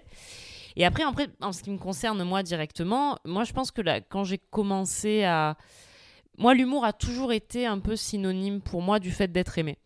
C'est-à-dire euh, que très tôt, déjà petite, j'étais assez clown. J'ai commencé le théâtre assez jeune. Je suis un peu, voilà, comme tout le monde autour, on est un peu tous des saltimbanques. Et moi, pareil, j'ai commencé le théâtre très jeune. Et euh, l'humour était une manière, je pense, d'être vu, d'être aimé. Et là où ça s'est vraiment, pour le coup, euh, confirmé, c'est que bah, je suis devenue adolescente à un moment, euh, je suis rentrée au collège, j'ai eu des années de collège qui ont été absolument atroces, j'ai été harcelée euh, de toutes sortes de manières formidables, et on me répétait en boucle que j'étais immonde physiquement. Donc du coup, très vite, je me suis dit, par un espèce de réflexe de survie, si je suis moche, il va falloir que je sois très intelligente et très drôle, car sinon, je ne niquerai jamais. Super blague. Et ce suis donc, voilà. Et ce suis donc, je pense vraiment, mais pour le coup, je pense que c'était vraiment ce truc-là de me dire, bon, tout le monde me dit que je suis affreuse et horrible et, euh, et vraiment dégoûtante, donc il va falloir que j'arrive à avoir d'autres cordes à mon arc. Donc j'ai développé les deux trucs qui étaient déjà très présents dans ma vie. D'abord, ça a été le fait d'être cultivée, de lire beaucoup, parce que j'étais déjà une gamine qui était attirée par la lecture, les bouquins et tout, donc je me suis jetée à corps perdu là-dedans en me disant, je vais être très cultivée. euh, je vais faire, comme on disait à une époque, je vais faire mes humanités, je vais me faire une culture telle que ça sera un bagage qui compensera le reste. Et je me suis aussi beaucoup réfugiée dans l'humour parce que je me disais, bah, je ne serai pas la fille qu'on remarque pour son physique, mais je vais être marrante. Et du coup, en fait, ça va permettre aux gens de, de m'aimer quand même. Et je vais essayer de séduire par ça. Et euh, pendant longtemps, du coup, je pense que jusqu'à la fin de mes années lycée, j'étais beaucoup dans l'humour par rapport à ça. L'humour était une manière de- de- d'exister, une manière d'être séduisante par certains côtés. Et, euh, et ce qui est marrant, c'est que je me rends compte que mon père a beaucoup ce côté-là. Mon père, c'est un peu dans les soirées celui qui se sent obligé d'être drôle pour ait l'ambiance. Et du coup, c'est peut-être ça aussi que j'ai récupéré de lui. En le voyant être un peu le centre d'attention, je me suis dit, bah tiens, en effet, c'est un truc qui fonctionne pour être aimé, regardé. Donc je vais, je vais me jeter là-dedans et je vais être la personne drôle. Et ce truc-là a fonctionné, euh, a fonctionné à peu près jusqu'à jusqu'à mes 20 ans, en fait, jusqu'à ce que je quitte Marseille. Et même sur le plan professionnel, donc avant de quitter Marseille, j'ai commencé déjà à faire. euh, je, faisais du théâtre depuis que j'avais 6 ans, puis quand j'ai passé mon bac, après j'ai eu deux ans où j'ai un peu fait du théâtre euh, de façon professionnelle et où notamment j'ai mis en scène des textes. Et la plupart des textes que j'ai mis en scène étaient des textes plutôt drôles. J'ai mis en scène du Woody Allen, j'ai mis en scène du Mignana. Donc même sur le plan de ma carrière professionnelle naissante, je, je me dirigeais plutôt vers l'humour. Et puis j'arrive à Paris. Et je me retrouve à Paris dans une ville où je ne connais personne, à part euh, mon meilleur ami. Et donc, je me retrouve dans une ville où personne ne me connaît, où je connais personne, et où je me rends compte qu'en fait, je suis plus obligée d'être euh, ce qu'on attend de moi, c'est-à-dire la personne drôle, ce que j'avais toujours été jusqu'à présent, mais qu'en fait, je pars un peu sur une page blanche. Et à ce moment-là, j'ai 20 ans, j'arrive à Paris, et je me rends compte qu'en fait, j'ai plus tellement envie d'être drôle. Que finalement, ça n'a pas été, que ça a été en effet une partie de moi, mais que déjà, j'ai pas envie dans l'écriture et dans le travail de forcément aller vers l'humour, et que surtout, je me sens plus obligée d'être un peu la, la, la- l'amuseur de service, quoi. Et je commence à écrire, donc à 20 ans, j'arrive à Paris et ça, coïncide avec le moment où j'ai écrit mes premières pièces de théâtre. Et en effet, quand je commence à écrire, l'écriture qui m'est un peu arrivée comme un accident, mais ça j'en, parlerai dans un autre podcast, mais je commence à écrire et ce qui sort quand j'écris, ben, c'est pas du tout des textes drôles en fait. Et jusqu'à présent, moi qui avais toujours mis en scène des trucs drôles, qui avait beaucoup joué aussi, puisque j'étais encore, je jouais encore beaucoup à l'époque, j'étais encore pas mal comédienne à l'époque, qui avait beaucoup joué dans des trucs drôles, Là, quand je me mettais devant un traitement de texte ou devant un carnet et que je me mettais à écrire, bah, j'écrivais des trucs qui étaient pas drôles du tout. Et donc, je me mets à écrire des, des- des pièces, notamment ma première qui s'appelait Tenir debout. Et les, et les pièces que j'écris, mes premières pièces, très vite. Tenir debout de. Tenir, quoi de, tenir debout. La pièce s'appelait Tenir debout. Un bout. Tenir le bout, bah, le, le bout. de- tenir le bout, le bout que j'arrivais à attraper Le bout de- et euh, tenir euh, donc tenir euh, tenir droit ce qui était aussi quand même assez assez tenir droit. Mais merde parce que ça aussi ça peut être sexuel. Donc en fait ça on va jamais on va jamais y arriver. Ce qui montre que déjà j'avais de, de grosses addictions sexuelles à l'époque. Mais ce que je veux dire c'est que du coup mes premières pièces quand je les écris c'est pas du tout des trucs marrants. Et en fait très vite du coup mes premières pièces et ce qu'on voit de moi en tant qu'auteur dès le départ c'est un auteur qui écrit des trucs sombres et les années passent et ça se confirme. C'est-à-dire que je, entre-temps, je suis édité. J'ai eu la chance d'être, d'être, de trouver un éditeur. Enfin, j'ai un éditeur qui est tombé amoureux d'un de mes textes. Euh, J'étais assez jeune. J'avais 24 ans quand j'ai été publié pour la première fois. Donc en fait, quand je suis quand je suis édité, mes textes sont édités, mes textes sont lus, mes textes sont joués, et ça montre une facette de ma personnalité qui est pas du tout une facette drôle. Et du coup, je suis un peu euh, l'image qu'on commence à avoir de moi, c'est plutôt de quelqu'un qui écrit des trucs sombres, torturés. Mylène euh, Farmer. exactement. Et d'ailleurs, souvent, on me dit que je suis un peu la Mylène Farmer du théâtre. Non, pas du tout. On ne me dit pas ça. Non, pas du tout. Arrête, laisse-moi croire, Je ne suis pas-. J'aurais adoré, non, non, pas du tout. Non, non, on me, on, on me rapporte, enfin, on me rapproche de beaucoup d'auteurs que, que moi j'ai aimés et qui m'ont porté. C'est-à-dire que moi, j'ai les, les auteurs qui ont été très formateurs dans, dans ma jeunesse. Ça a été Jeunet, ça a été Lorca, ça a été ces mecs-là. Donc des écritures plutôt sombres, plutôt charnelles. Mais pas, voilà, pas des gros. Quoique Jeunet, ça peut être assez drôle finalement. Il a bien dit assis-toi sur ma bite et causons. Donc finalement, c'est quelqu'un qui a beaucoup d'humour. Mais, euh, mais c'est vrai que moi, pour le coup, je, je suis assez vite connotée au- auteur un peu théâtre public, euh, au texte un peu sombre. Et en fait, j'aime bien ce côté-là. J'aime bien l'idée de pas écrire des trucs forcément drôles. Et même dans mon rapport aux hommes et dans mon rapport à, à ma séduction, euh, l'humour, on me fait très vite sentir que c'est plus forcément euh, par l'humour déjà que j'intéresse les gens. Et surtout. euh, Ah, t'es devenue belle en écrivant, hein. Non, mais si tu veux, il y a un truc où en fait, c'était. En fait, c'est terrible ce que je vais dire, mais comme on me trouvait bonne, je me sentais plus obligée d'être drôle. Et je sentais en plus, je vais le dire clairement, je sentais très, très vite que de la part des hommes, c'était pas l'humour qui était. euh, qui était pour eux, il n'y avait pas d'aspect trophée dans le fait que je sois drôle. Ça pouvait être un trophée que je sois intelligente et cultivée, parce que moi, j'ai été beaucoup avec des hommes beaucoup plus vieux et des hommes qui étaient des universitaires, qui étaient des, gens de théâtre, donc qui, étaient, qui pouvaient valoriser le fait d'être avec une femme intelligente et cultivée et qui écrivait. Donc je pouvais être un trophée par mon travail et mon écriture. Je pouvais être un trophée par le fait que j'avais un joli cul et, que, et un visage qu'il trouvait joli aussi. Mais par contre, c'était pas, c'était pas, c'était pas du tout quelque chose qui était glorifié dans les milieux où je, où je naviguais d'être drôle Dans pour une femme. C'était pas par pense. ça, voilà. Ouais. Et, euh, et donc du coup, très vite, l'humour, même dans cet aspect de séduction, a disparu et j'ai plus du tout connoté le, le fait d'être drôle au fait d'être séduisante ou attirante. Et euh, et il y a un truc qui s'est passé, c'est qu'un jour, il y a une nana qui s'appelle Diane Prost, qui est une comédienne assez formidable, que j'avais connue parce qu'à une époque, elle faisait une, série qui s'appelait Les Goudous sur YouTube, qui doit être toujours disponible d'ailleurs et qui est très drôle. Et cette nana, Diane, que je connaissais parce qu'on avait une amie commune, Marine, euh, qui était sa coloc, vient me voir un jour, c'était il y a maintenant, je pense, 5 ans. Elle vient me voir et elle me dit voilà, je voudrais écrire un, seul en scène, mais j'ai des idées, je voudrais écrire un seul en scène sur les femmes à travers l'histoire, mais je suis pas auteur et cherche du coup une autrice pour écrire mon texte. Et on parle, et au bout d'un moment, je lui dis oui, mais tu. euh, tu veux écrire un truc euh, drôle en fait. Je dis tu veux un truc drôle. Je lui ai dit et tu sais moi pour le coup ce que j'écris c'est vraiment c'est pas drôle. On est vraiment très peu sur de l'humour. C'est vraiment des gens qui meurent, des gens qui on est sur euh, des putes, des marins et des voleurs de chevaux qui s'éventrent dans les coins. C'est vraiment la rigolade. Elle est pas à un niveau, on n'est pas à un niveau de fun qui est euh, qui est vraiment euh, fort quoi. Donc je lui envoie mes textes et je lui dis tu es sûr et tout? Et elle me dit non non mais moi en fait quand on se parle tu me fais marrer et je sens qu'on a le même humour et je sens qu'on a la même vibes et en fait ça me ça me branche que tu écrives ce texte. Et donc je me suis retrouvée moi qui n'avais pas du tout débuté l'écriture là-dedans, à écrire pour la première fois un texte drôle. Et ça a été très libérateur et très cathartique. Déjà parce que l'écriture de ce texte a été. euh, Alors, ça n'a pas été simple tous les jours parce qu'on s'est. Diane s'était quand même frappé beaucoup de recherches sur le sujet de la place des femmes dans l'histoire. Et vraiment, c'est une place de merde, hein, globalement, si je vous fais un résumé. Non, tu Euh, voilà, c'était euh, Oh. voilà, hein, c'était vraiment on a on a euh, voilà donc de temps en temps on tombait sur des textes un petit peu quand même euh, un petit peu angoissants, mais en fait on faisait beaucoup d'humour autour de ça et le fait de trouver des blagues autour de sujets qui nous angoissaient, Mm. ça a été très cathartique. En est, il est né un très beau spectacle qui se joue encore aujourd'hui. Ça fait trois ans trois ans que ce spectacle se joue. On a fêté les les trois ans de ce spectacle le 8 mars. Ça s'appelle La folle et inconvenante histoire des femmes. Ça se joue encore au théâtre du Funambule. Et, en fait, et on mettra les liens, allez-y. Et cette comédienne est extraordinaire. Allez voir Diane Prost, elle est juste fantastique. Et oui, filez-moi les droits d'auteur, il faut que je mange. Mais ce que je veux dire, c'est que ce spectacle a été libérateur à énormément d'endroits. Et je me suis retrouvée, du coup, à. Je me suis permis de nouveau d'écrire de l'humour.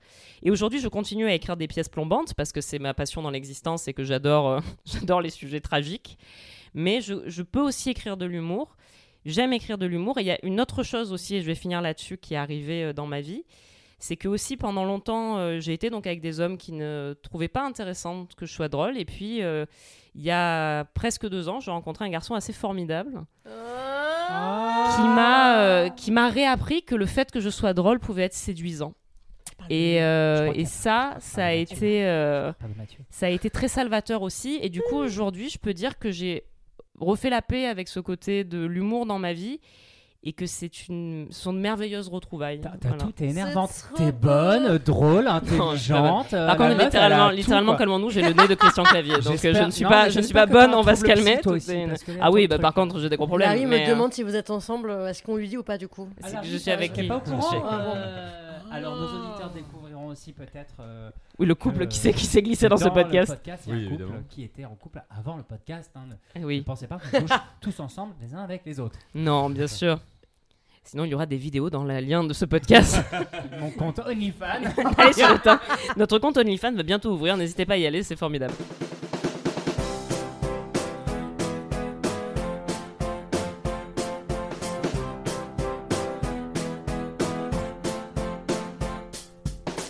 Alors, euh, moi, j'ai un rapport euh, assez euh, particulier avec l'humour et assez distancé, j'ai envie de dire. Déjà, j'ai pas du tout grandi en regardant des spectacles humoristiques. Ça fait pas du tout, du tout partie de ma culture. Même très peu de films, mis à part les films d'Eddie Murphy. Mais je sais pas, par exemple, chez moi, on n'a jamais vu Les Bronzés. On n'a jamais. T'es sûr qu'il allait dire les bronzés Non, parce qu'en fait. non, parce que. médium des bronzés, Tom. Non, mais c'est parce qu'en fait, Ouin. euh, toujours, on, on me, on se fout de moi lorsque je dis que j'ai jamais vu les bronzés. T'as vu la cité de la peur Et euh, ah si, j'ai vu la Cité de la. Ah, ça va, non, non, bon, mais on plus tard. Non, non, mais, mais je l'ai vu plus tard. Mais c'est vrai que c'est pas du tout un film de mon enfance. J'ai, j'ai jamais vu un spectacle ni euh, Les Inconnus ni euh, Delikaku. Je sais pas, ça fait pas du tout partie de ma culture. Moi, euh, mon rapport avec l'humour, c'est avant tout lorsque au CM2, je crois, je suis allé voir un film qui, pour le coup, a vraiment changé ma vie, qui s'appelle euh, Ridicule Ah. de, de Patrice Lecomte, justement, qui a aussi réalisé Les Bronzés, mais c'est C'est dans un autre genre. Ouais, c'est un, un autre genre. Et euh, pour moi, en fait, ce film, il m'a fait découvrir les bons mots.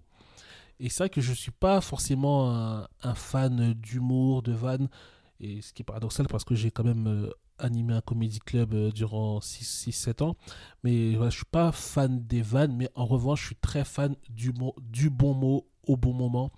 Et ouais, ce film ridicule, il m'a vraiment ouvert à cet univers-là. Et du coup, je rejoins euh, Laura lorsqu'elle parle de l'idée euh, de, de se cultiver. Parce que moi, ce film-là, il a vraiment fait naître ça en moi. Lorsque je me souviens, lorsque je suis sorti de la séance de, de cinéma, je me suis dit, j'avais envie d'être aussi cultivé que ces mecs-là. J'avais envie d'avoir euh, cette, euh, ce, ce niveau de culture qui me permettrait euh, de, de distiller des, des bons mots tout comme eux. Et moi, en, en, en avançant, la personne qui m'a vraiment, vraiment fait rire dans ma vie, c'était pas un humoriste, mais c'était un journaliste qui s'appelait Pierre Bénichou, que, que j'ai découvert à la radio, enfin d'abord à la télé avec Laurent Ruquier et ensuite euh, en parallèle à la radio. Et voilà, pour moi, c'était. euh, ça, rejoignait un petit peu cette idée de, euh, de ce film ridicule parce que c'était un mec qui, avait aussi, qui pouvait avoir des, côtés très humour paillard, mais toujours avec beaucoup de finesse, d'intelligence et il avait toujours le bon mot au bon moment. Et euh, moi, mon rapport avec l'humour au quotidien, c'est ça. J'aime bien euh, avoir euh, le bon mot, j'aime bien faire rire sur l'instant. Voilà, c'est ça mon rapport avec l'humour. Et je pense aussi j'ai un blocage avec l'humour parce que lorsque j'ai commencé à faire de la scène, donc moi j'ai commencé déjà par écrire des pièces de théâtre assez jeune. Et lorsque je suis arrivé à Paris en sciences politiques, je voulais, j'imaginais que j'aurais la même facilité pour écrire, euh, pour créer des spectacles. Parce que dans ma ville à Meaux, on m'avait euh, ouvert les portes du théâtre assez facilement. On m'avait laissé créer pendant six ans, euh, chaque année, une pièce, la mettre en scène. Et j'avais un peu un théâtre entier pour, euh, pour jouer. Et j'imaginais que j'allais arriver à Paris, j'allais aller dans un théâtre. monsieur. Voilà. Mais vraiment, Bien, on a j'étais l'Opéra Garnier qui est disponible. Oui, J'étais voilà, très là, naïf à ce niveau-là.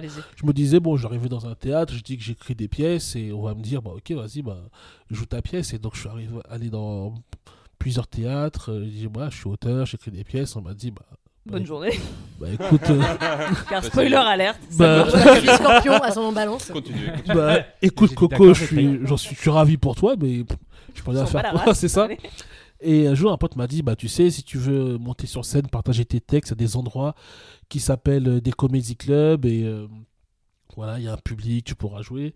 Et moi, vraiment, je me souviens, lorsque mon pote m'a dit ça, je l'ai pris, mais vraiment avec, euh, avec beaucoup de dédain, je dois l'avouer. Vraiment, Ce petit regard. vraiment, avec beaucoup de dédain, je me suis dit, attends, euh, si on monte sur scène pour faire autre chose que du Molière, du Shakespeare ou du Larry Benzaken, euh, Ce qui est finalement la réflexion normale. Euh, je, je vois pas vraiment d'intérêt. Et du coup, je me souviens, je, sur scène, sur scène, au Comedy Club. je me souviens, je vais voir euh, mes premiers comédie clubs. C'était au Chachman Comedy Club, je crois que ça existe encore. Et c'était les débuts de Baptiste Le Caplin faisait ses premières scènes, euh, Fari faisait ses premières scènes. Et je me souviens, j'étais là dans la salle et, et là j'ai eu un petit déclic, non pas euh, d'aimer la discipline, mais de me dire, en fait, c'est plus complexe que je ne l'imagine. Ouais. Et cette, complexe, cette complexité a éveillé en moi un, un intérêt. Donc après, voilà, j'ai commencé à écrire mes premiers sketchs, à- à monter sur scène. Mais bon, voilà. J'ai écrit très vite mon premier spectacle parce que c'est vrai que à l'époque, je dis ça comme si j'étais euh, un vieux briscard, mais à l'époque, à l'époque, il fallait très vite écrire son spectacle et faire des comédie clubs pour que les gens viennent te voir, tandis que maintenant, il faut rôder longtemps, sketch par sketch, pour euh, bâtir un spectacle. Et, euh, donc j'ai très vite écrit mon premier spectacle qui s'appelait L'humour noir me colle à la peau. C'est génial. C'était T'as filer un mauvais coton, non Oh là là Bon, alors, Sur ce, bonne soirée à tous et merci. C'était un mélange d'humour noir et d'humour littéraire. Et euh, ouais, j'ai eu- très vite, j'ai fait le festival d'Avignon. Et je me souviens à la fin de mon premier festival, qui s'était relativement bien passé, mais je me suis dit, mais en fait, j'étais pas du tout envie de faire ça. J'ai pas du tout envie de monter Alors la sur plupart scène. des gens sont d'accord euh, là-dessus Avi- après Avignon.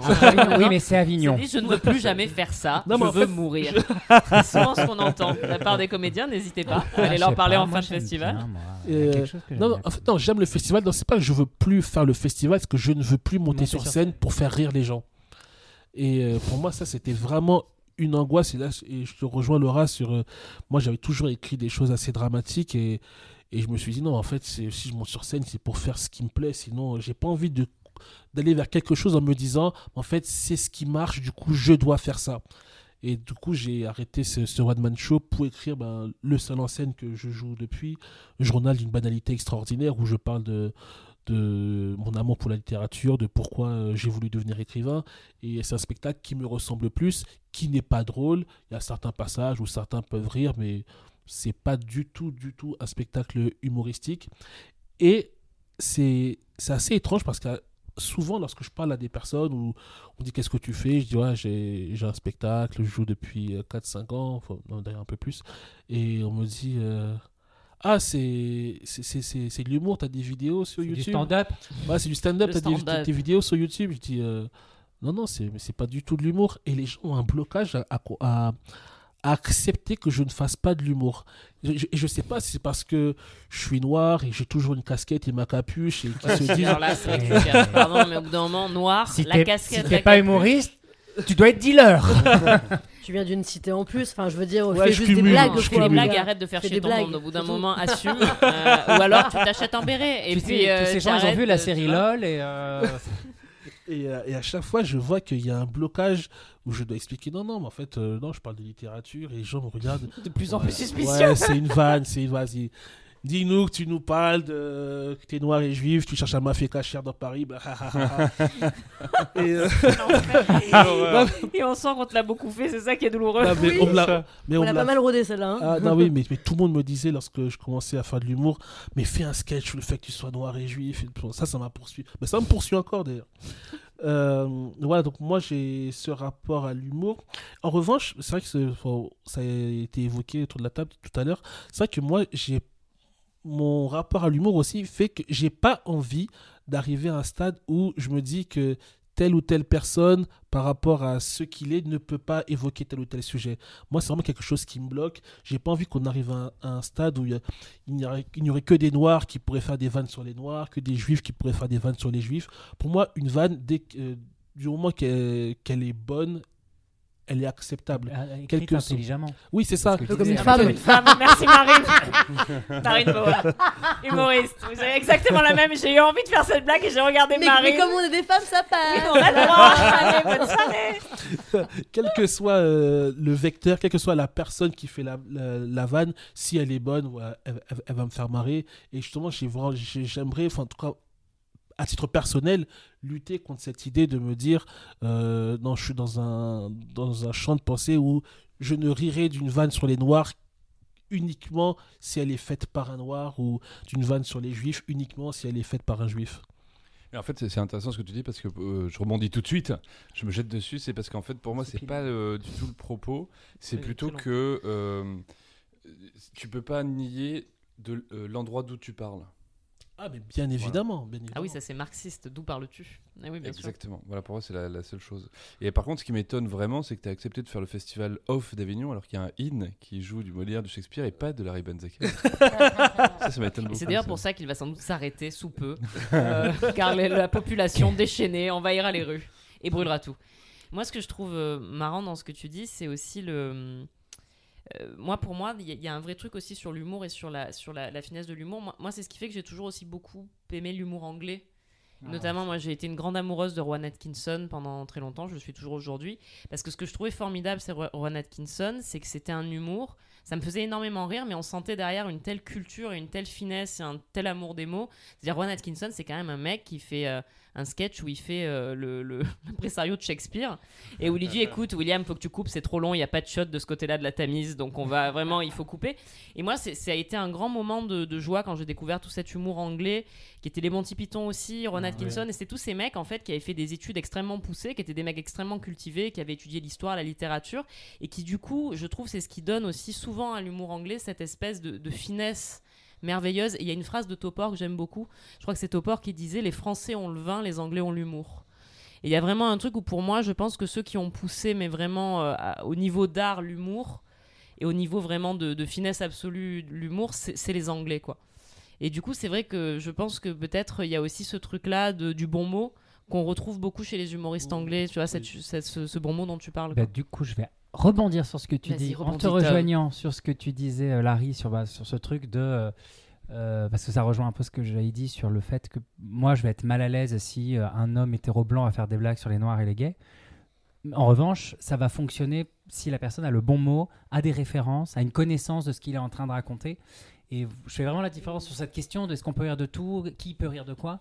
Euh, je fais la différence entre l'humour, qui peut être euh, l'humour noir, entre guillemets, l'humour grinçant, euh, la satire, le cynisme, euh, l'ironie, à l'humour oppressif. Et dans Oui, le stand-up, bah, il y a quand même pléthore d'humour oppressif. Et moi, le sentiment que j'ai de l'humour oppressif, c'est que ce sont bah, des dominants qui se sentent en plus. Là, on a une actualité quand même où bah, euh, les, les publics euh, minorisés, parce que j'aime pas dire en minorité, des personnes en, en minorité, on a été minorisés. On dénonce un peu les mécanismes oppressifs et je vois bien que ben, les dominants flippent un peu. Et dans le- les plateaux d'humour que j'ai pu faire, ben, les mecs pas drôles sont stressés et ça s'entend dans leur voix parce qu'ils font des blagues un peu comme ça. Alors ouais, alors c'est un mec, Mhm. et, et on voit dans leurs yeux qu'ils sont stressés et, et c'est une espèce d'habitude culturelle euh, du dominant et c'est je pense qu'ils se rendent même pas compte. C'est un peu euh, la, bouée de, la bouée de sauvetage de bah, euh, je, hop, je fais une blague sur les blondes prostituées. Euh, hop, je vais faire une blague sur les noirs. Et en vrai, bah, elle te fait pas réfléchir cette blague. Il n'y a pas le bon mot, il n'y a pas la bonne référence, il n'y a pas le côté euh, intelligent derrière. Et euh, voilà, c'est vrai, je dis pas que les stand-uppers sont bêtes, hein, mais euh, Ignorant, juste un Mais petit peu, néanmoins, parfois ignorant. c'est la partie de ton, co- de ton commentaire que nous couperons afin de, Non, de la faire tourner sur les réseaux et que tu te prennes une shitstorm de l'enfer sur pour- Instagram. c'est pour ouais, qu'on sortira du. euh, Qu'on sortira de son contexte et qu'on fera Lola passer en Wesh, boucle euh. sur un réel. Euh, Lola Wesh qui dit critique que le les stand- stand-uppers sont des débiles. Je peux dire qu'on va faire tourner ça aux personnes TERF qu'on connaît. Hein, Oh et là. ça va faire tourner les serviettes. Oh oh oh. Elles, elles vont être perturbées parce qu'elles elles sont d'accord. Et là, et là c'est là que c'est du génie. Elles vont Et dire, là, oh merde. que- Oh mon dieu, non Oh mon dieu. Moi, un des derniers trucs peut-être que j'ai envie de dire, et on parlait d'écriture et, euh, et du fait d'être auteur, il y a un truc que je voudrais rappeler et qu'on dit peut-être pas assez, c'est que c'est pas facile d'écrire de l'humour. Et il y a un vrai truc aussi, euh, moi, que je trouve triste, par contre, un peu en France et un peu partout, c'est que souvent, on a un peu tendance à dire euh, les vrais auteurs, c'est ceux qui vont écrire des trucs dramatiques. Et en fait, c'est dur d'écrire des trucs dramatiques. Et puis, tu as les petits, les petits gars qui vont écrire des blagues. Et oh, bah, les blagues, c'est facile, c'est pour les, c'est pour les, les, les semi-auteurs, quoi. Et en fait, c'est ce que tu disais, Larry, c'est pas facile d'écrire de l'humour. Ah Et c'est pas du tout un truc qui est simple. Et je trouve qu'il y a un vrai truc euh, en France et sans doute ailleurs aussi où on a du mal à euh, honorer euh, les auteurs comiques. On a du mal à leur rendre leur, leur, un peu leur lettre de noblesse. Et je pense qu'il faut pas oublier que euh, un public qui est ému, tu l'entends pas. Donc tu peux pas savoir si tu as touché juste ou pas, parce que à moins que vraiment les gens pleurent, à chaudes larmes, et dans ce cas-là ça, ça peut arriver, mais c'est quand même assez rare. Mais normalement un public qui est ému, qui est touché, qui est, qui est bouleversé, c'est pas quelque chose qui s'entend à l'oreille. Par contre une salle qui rit pas ou qui rit, ça tu l'entends, et moi c'est en ça que j'aurais toujours énormément de respect et d'amour pour les gens qui, qui font de l'humour et qui écrivent des choses drôles, parce qu'il y a un- quelque chose de profondément impitoyable là-dedans. Quoi. Je en pense qu'on a le même souci avec le cinéma. Oui. Enfin, pardon, c'est-à-dire qu'on Oui, va avoir beaucoup plus de euh, reconnaissance. Enfin, oui, voilà, on va euh, mettre plus sur un piédestal euh, les cinéastes qui vont faire euh, des films dramatiques, alors que les très bons cinéastes, enfin, ou les très bons scénaristes qui écrivent des films comiques et qui les mettent en scène seront bien moins Valorisés. et euh, reconnus. Et on dirait qu'il y a quelque chose de classiste en fait. Ah oui, complètement. Ah, Que euh, on va, Ouais. l'humour c'est pas un télo, c'est à ce côté-là. Oui, alors qu'en fait, bah, je suis pas d'accord. on peut- Oui. Alors que, euh, en fait, ce qui, est, et ce qui est encore plus étonnant dans cette histoire, c'est qu'on parle tous la langue de Molière, qui est un génie du comique, qui est euh, le, qui a un buste à, euh, à la Comédie Française et qui a été le premier euh, à la- l'Académie française, pardon, et qui a été un des euh, fondateurs. Enfin, voilà, l'histoire est plus qui complexe que ça de la Comédie Française. On parle de la cérémonie de théâtre, on remet des Molières. Enfin, vraiment, c'est une espèce de culte de Molière. On sort de l'année des 400 ans de la mort de Molière et du coup, on a bouffé du Molière à tous les râteliers. Et moi j'adore, hein, j'en ai joué plein et je trouve ça extraordinaire. Je trouve que c'est très souvent mal compris et mal monté, mais je trouve ça quand même extraordinaire. Et en fait, c'est d'autant plus étonnant cette place euh, sacralisée de Molière au milieu de, tous les. qui est le seul artiste euh, drôle qu'on va vénérer. Et surtout tous les autres, voilà. Sauf quand ils sont morts, parce qu'une fois que les, les artistes comiques meurent, on leur remet euh, des, des hommages à titre. Voilà, donc vous savez, si vous êtes Voilà. humoriste, vous savez, si vous reste à faire, mourir. Et Cha- voilà. Comme Et- Chaplin a eu un Oscar d'honneur à 90 balais, euh, euh, De Funès, pareil. Oui, De Funès, pareil, ouais. C'est toujours la même chose. On attend vraiment que les, les humoristes soient très très vieux pour dire finalement. Malade. C'était a, pas mal, c'était pas sent mal. que ça sent le sapin, ouais. C'était Bande Parlante, un podcast de témoignages sur des sujets actuels. Aujourd'hui, il y avait Laura Léoni, Tom, Larry Benzaken, Marine Bohin et Mathieu Planchino. On a parlé d'humour à consommer sans modération. Vous pouvez nous suivre sur les différents réseaux sociaux, les liens sont dans la description. On essaie également de vous mettre toutes les références évoquées dans cet épisode. N'hésitez pas à nous demander en commentaire s'il en manque. Abonnez-vous à ce podcast, mettez-nous des étoiles, envoyez-nous des messages, proposez-nous des sujets, suivez-nous chacun sur tous les réseaux sociaux, témoignez-nous votre soutien, ça nous donne de la force. On se retrouve la semaine prochaine pour un nouvel épisode de Bande Parlante.